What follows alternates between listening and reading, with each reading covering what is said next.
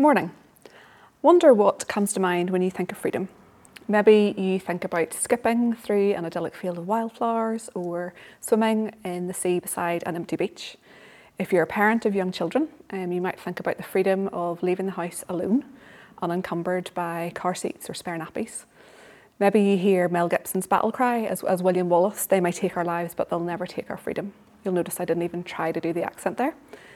Maybe you think of the Second World War, which is often evoked as a sacrifice of those who fought to defend our freedoms.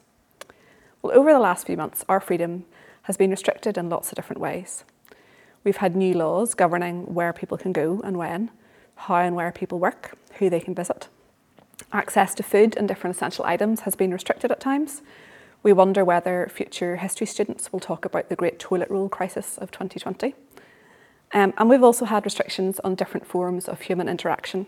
So we no longer shake hands or hug, but we stay 2 metres away, safe behind a Perspex screen, a layer of hand sanitiser, a mask. And many of us have mourned lots of these small freedoms that we previously took for granted. And at times we've struggled to adjust to our newly constrained world. But while these restrictions have affected all of us on an individual level, many of us have also noticed situations around the world which seem to threaten freedom at a societal level. Freedom of movement has been in the news a lot after Brexit. In America and elsewhere, there have been lots of incidents and protests that have highlighted systemic injustice and loss of freedom for people of colour. You might have seen in the news that concern is growing about the use of re-education and forced labour camps targeting the Uyghur Muslim minority in China, which have been compared to the concentration camps of the Second World War. Meanwhile, if you're on social media, cancel culture is seen as threatening freedom of speech, and social media sites are increasingly acting to delete posts or warn us when the information shared is thought to be misleading or offensive. All of that sounds really quite depressing. So I think it's not surprising that there's been lots of debate and discussion about freedom recently. You'll be glad to know that I'm not going to channel Stephen Nolan. I'm not sure I'm brave enough to get into any of the specific issues that people have been so vehemently discussing.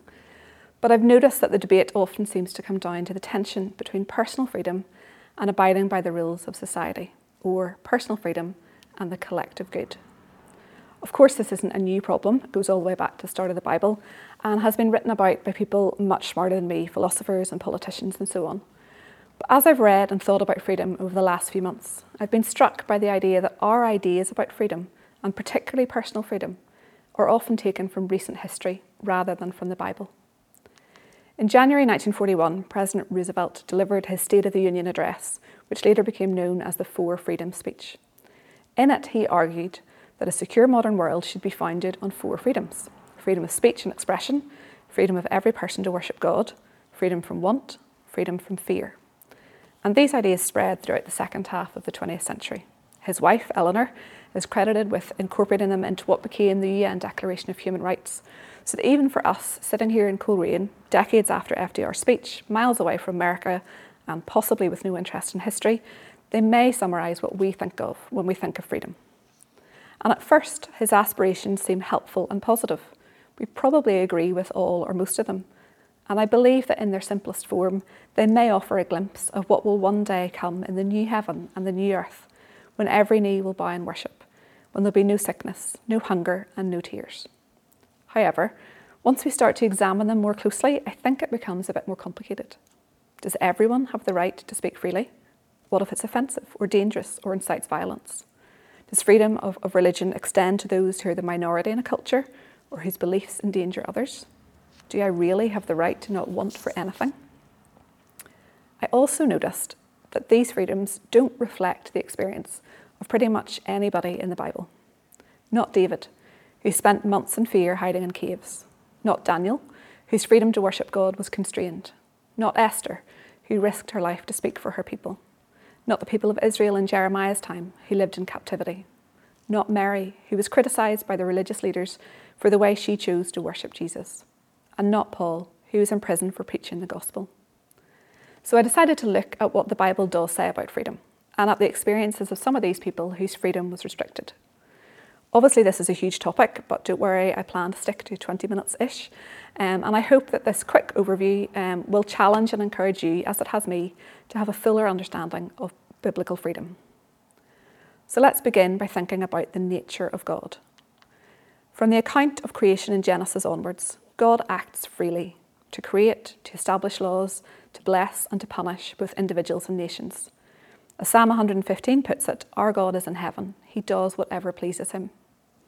And reading the Psalms and other Old Testament books, we really frequently see comparisons of God's freedom with the idols that others worship. Psalm 15 describes them as made by human hands. They have mouths but cannot speak, eyes but cannot see. So these false gods are powerless lumps of metal with no agency. The psalmist here seems to be connecting God's power with his freedom and establishes both of them as crucial aspects of God's character. I think that the last few months have also shown how crucial freedom is in our lives too. And of course, we're made for freedom. God chose to make humans free. We have the freedom to believe in him or not, to follow his ways or not, to love and serve him or not. If God had somehow programmed me to make only good choices, I wouldn't be truly free to love and serve him. Of course, if I lived by myself on some island, remote from others, yet mysteriously well-stocked with all the food and clothes and worship music and Bibles and books that I needed, it might be easier to exercise the freedom that God has given me. But I don't. We live in community with others in a fallen world, and we're free to make choices, difficult as they may be. Over the centuries, some have tried to remove themselves from the world to better focus on God. As a teenager, I was bizarrely fascinated by the stylites that I learned about in RE, like Simeon, who in the 5th century lived on a pillar outside what is now modern-day Aleppo for 37 years. Others have sought to limit their own and others' freedom out of a sincere desire to pursue purity. In the 17th century, John Milton, a Puritan himself, wrote a pamphlet arguing about the censorship policies of the Puritan faction that he was part of in Parliament, who wanted to defend biblical truth by banning books that they deemed inappropriate. He didn't agree with what they were proposing. Karen Swallow Pryor writes about the significance of Milton's work in her memoir, Booked, in a way which strikes me as really relevant almost 400 years later. So if you'll indulge me with my bizarre fascination with 17th century writers, I'd like to read the section where she summarises his argument. The essence of Milton's argument is that truth is stronger than falsehood. Falsehood prevails through the suppression of countering ideas, but truth triumphs in a free and open exchange that allows truth to shine. The power of truth lies not in abstract propositions, but in the understanding and willful application of truth by living, breathing persons, which can only occur in the context of liberty. Indeed, for Milton, this necessary freedom is seen in the character of God. For God is not, Milton argues, one to captivate his children under a perpetual childhood of prescription, but rather God expects us to exercise reason, wisdom and virtue. What wisdom can there be to choose without knowledge of evil, asks Milton. What praise for a fugitive and cloistered virtue, unexercised and unbreathed, that never sallies out and seeks his adversary, but slinks out of the race where that immoral garland is to be run for. Those who imagine to remove sin by removing the nature of sin have a poor understanding of human nature and the human condition, argues Milton. I find that hugely challenging. Milton develops his argument by discussing the examples of Paul and Daniel, two biblical heroes who were steeped in knowledge and understanding of the pagan cultures of their times, but who showed the power of the true God by exercising reason, wisdom and virtue. And that challenges me that while we might think it would be easier or safer or better to limit the expression of ideas that are not biblical, as Milton argues, to do so actually limits truth and the freedom we were created to have. So if we acknowledge that we live in a world full of competing ideas and have the freedom to make many decisions, how can the Bible help us exercise reason, wisdom and virtue as we go about our daily lives? Firstly, while we are free to choose how to act, God has given us his law. The word law conjures ideas of restrictions. We probably think of a big list of things we can't do. And this may particularly be the case when we read the multitude of laws contained in Leviticus and Deuteronomy, for example. Yet in Psalm 119, verses 43 to 45, we read, "Never take your word of truth from my mouth, for I have put my hope in your laws. I will always obey your law forever and ever. I will walk about in freedom, for I have sought out your precepts." So for the psalmist, following God's laws allows him to live freely. This idea is repeated in the New Testament by James. In James 1:22-25, James exhorts the early church to not just listen to, but act on God's law, which he describes as the perfect law which gives freedom. This is perhaps a surprising description. We definitely don't hear of perfect human laws. It seems like a paradox. How can restrictions bring freedom? Yet we know this to be true in daily life. The restrictions of speed limits and seatbelts, which we generally all follow, give us the freedom to drive safely wherever we go. Children, and all of us really, flourish when given boundaries. We're free to roam, explore, choose what to do within the parameters of God's law. It's important to note a couple of things about this relationship between law and freedom. As we know, for the Jewish people, the Levitical laws intended to give freedom were added onto and became burdensome. Some of them were rooted in the time and place they were first given and may have been intended to protect the Israelites. Perhaps the law about eating shellfish can be seen in this light. Interpreting all those Old Testament laws goes way beyond my scope today. And I also think the knots we tie ourselves into at times, trying to do so, point to an important truth. Like pretty much everything else created by God, what was meant for good and for freedom can be subverted by people to become the opposite. Jesus declared in the Sermon on the Mount that I do not come to abolish the law or the prophets. I have not come to abolish them, but to fulfill them. And from this and from his promise to the disciples in John 8:32, you will know the truth and the truth will set you free. Jesus' 3 years of ministry on earth can be characterised by freedom. At times, he carefully adhered to the rules and law of the Torah. And at other times, he disregarded the letter of the law to set people free from illness, society's judgment, or to reveal the ways that the law had been corrupted. We know that Jesus' death also set us free from the burden of earning righteousness through following the law. Yet the principle that following God's law brings freedom remains. The early church grappled with this paradox, just as we often do. And in Paul's letters, we see him advising them, for example, in 1 Corinthians 10 and Galatians 2, to worry less about rigid adherence to the Jewish laws around food and circumcision, and more about seeking the good of others. In the Galatians passage, Paul warns about the false believers who had infiltrated our ranks to spy on the freedom we have in Christ and to make us slaves. In Romans 6, he warns about the opposite problem, interpreting freedom in Christ to mean that we can ignore the law and go on sinning, confident of God's grace. Galatians in particular is full of so many references to our freedom in Christ. Yet in all of his letters, Paul is really careful to remind his readers that personal freedom, which we have, should not be at the expense of others. In Galatians 5, he characterises life in the Spirit by describing the fruit of the Spirit, all of which are mainly evident as we live and relate to others. Love, joy, peace, patience, kindness, goodness, faithfulness, gentleness and self-control. Against such things there is no law. In this, Paul's following Jesus' example, as when asked by the Pharisees what the most important commandment was, Jesus gave the textbook or Sunday school answer found in Deuteronomy. Love the Lord your God with all your heart, soul and mind. This is the first and most important commandment. The second most important commandment is like this one, and it is love others as much as you love yourself. All the law of Moses and the books of the prophets are based on these two commandments. And this is where I find the biblical connection between the law and freedom most challenging. As I make choices every day, are my choices following the law of loving God and loving others?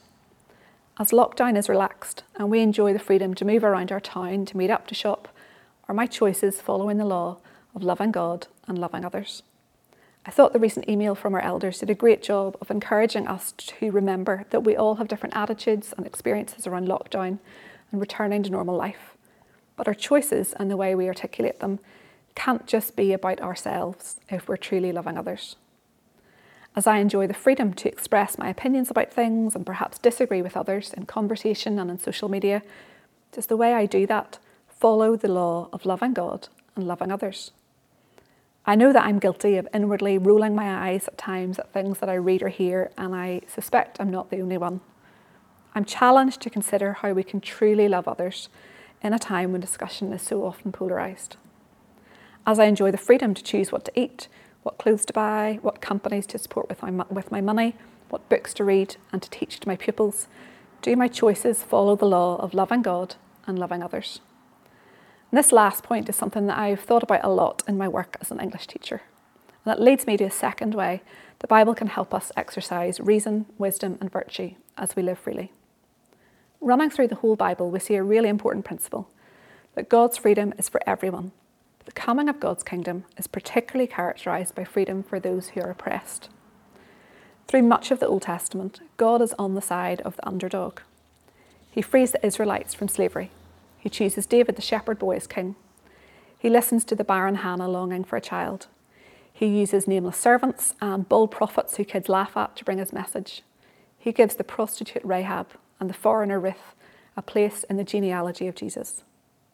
There is so much suffering and violence and injustice in the Old Testament, yet there is always a reminder of God's goodness and the freedom that he intends for his people. There is always the promise of Jesus, who in Luke's Gospel begins his public ministry by declaring that he is the fulfilment of the words of Isaiah 61. The Spirit of the Sovereign Lord is on me, because the Lord has anointed me to proclaim good news to the poor. He has sent me to bind up the brokenhearted, to proclaim freedom for the captives and release from darkness for prisoners, to proclaim the year of the Lord's favour and the day of vengeance of our God, to comfort all who mourn, to provide for those who grieve in Zion, to bestow on them a crown of beauty instead of ashes, the oil of joy instead of mourning, and a garment of praise instead of a spirit of despair.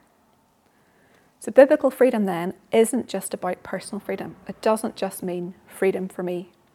It's freedom for the poor, those in prison, those suffering and oppressed, those in despair, those who grieve. We know all this. And yet I was challenged recently, we often read the Bible with faulty theology. I've referred to lots of Old Testament figures already this morning, and I'm guessing that some of you, like me, grew up admiring many of them as heroes of faith. A few months ago, I read an article by American writer Erna Kim Hackett entitled "Why I Stopped Talking About Racial Reconciliation and Started Talking About White Supremacy." The whole article is very challenging, but I want to pick out just one paragraph where she addresses what she sees as a common problem in the American church, which I felt also applied to me. White Christianity suffers from a bad case of Disney princess theology. As each individual reads scripture, they see themselves as the princess in every story. They are Esther, never Xerxes or Haman. They are Peter, but never Judas. They are the women anointing Jesus, never the Pharisees. They are the Jews escaping slavery, never Egypt. For the citizens of the most powerful country in the world, who enslaved both native and black people, to see itself as Israel and not Egypt when it is studying scripture is a perfect example of Disney princess theology. And it means that as people in power, they have no lens for locating themselves rightly in scripture or society. And it has made them blind and utterly ill-equipped to engage issues of power and injustice. It is some very weak Bible work. So if biblical freedom means freedom for the poor, the widows, the oppressed, the prisoners, the sick, the blind, those who mourn, then I challenge all of us to begin by acknowledging our place in the story. I want to be really careful in how I say this, because I'm aware that I am enormously privileged. I am a white, European, middle-class, middle-aged, well-educated woman. Most of those things make it easier for me to speak up, to have my say, to be listened to.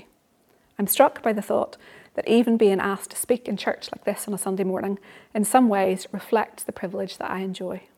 I'm very aware that not everyone shares this privilege, but can I gently ask you to consider your place in the story?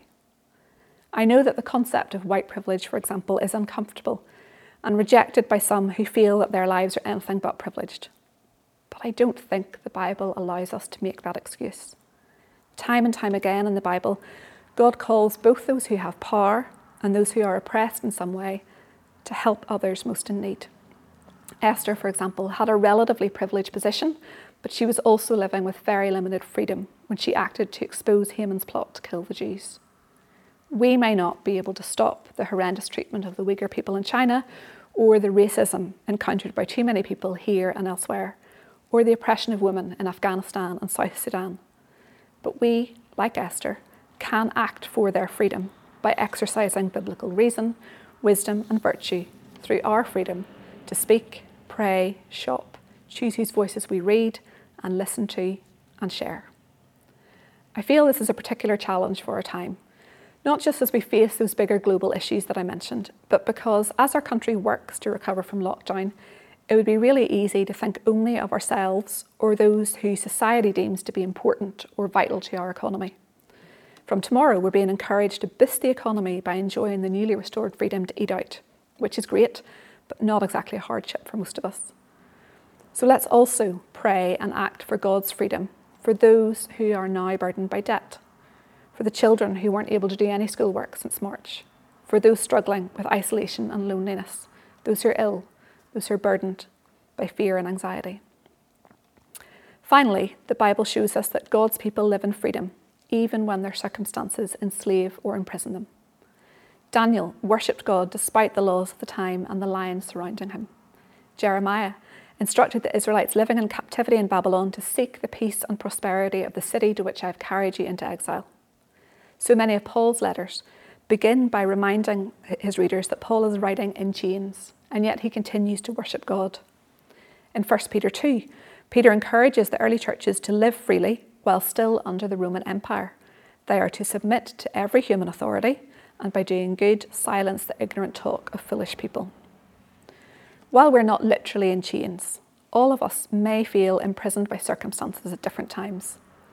For some, the recent restrictions have been our first experience of losing freedom, while others may live with restrictions every day because of ill health, family circumstances, a difficult relationship, the demands of a job, the prejudice of others, where we live. But Galatians 5:1 reminds us that it is for freedom that Christ has set us free. So let's finish by focusing on the freedom that comes from God in every circumstance of our life. Having considered what the Bible says about freedom, these then are my alternatives to FDR's four freedoms. In 1 Corinthians 3:17, Paul writes that where the Spirit of the Lord is, there is freedom. And we all, who with unveiled faces contemplate the Lord's glory, are being transformed into his image with ever-increasing glory, which comes from the Lord, who is the Spirit. What an amazing reminder of the reality of our salvation and the freedom that comes with life in the Spirit who convicts, moves, changes and transforms us. So our first freedom is that we have the freedom to approach God and become his children, to see his glory for ourselves and to be transformed into his image, which, as we saw earlier, is a nature characterised by true freedom. Secondly, we have the freedom to live by God's law, which itself brings freedom. No matter what laws are passed, how hurt or aggrieved we feel, or what difficult person or circumstance we have to deal with, we are free to love God and others, to choose joy and kindness, patience, faithfulness and self-control. I find the Psalms really helpful in this, as David and the other writers don't shy away from bringing their confusion or anger or lament at their circumstances before God, but there's always a sense of freedom as they choose to trust God and follow his ways. Thirdly, we have the hope of freedom from oppression, for ourselves and for others, which challenges us to pray and act in the Spirit from a place of humility, peace, gentleness and self-control rather than privilege. Finally, we have the promise of freedom from nature's decay. Coronavirus, like previous pandemics, has caused many people to reflect on the precarious nature of humanity. In just a few months, one disease has paused our normal routines and killed hundreds of thousands of people. It's understandable that many people are questioning how they live and what's really important. But we do not live as those who have no hope. The narrative arc of the Bible, from Genesis to Revelation, shows us a world created for God's glory, destroyed by sin, but destined for redemption. In Romans 8:21, we read that creation itself will be liberated from its bondage to decay and brought into the freedom and glory of the children of God. We are God's children. So let's live in his kingdom. Let's pursue his freedom rather than the freedoms of this world. Let's pray. Father, we thank you for the freedom you have called us to, for the laws you have given to guide us and lead us into a life of true freedom. We confess the ways we have misused that freedom, choosing to prize our own comforts or beliefs above your call to love you and love others. We praise you that you are the God who sets the captives free, who brings light in the darkness and restores hope to those who are hopeless. As we live and work in this community and in this world, show us the ways we can bring your freedom to those who are oppressed by illness, poverty and prejudice. We pray that through your Spirit, many around us would see you and walk into a life of true freedom. Amen.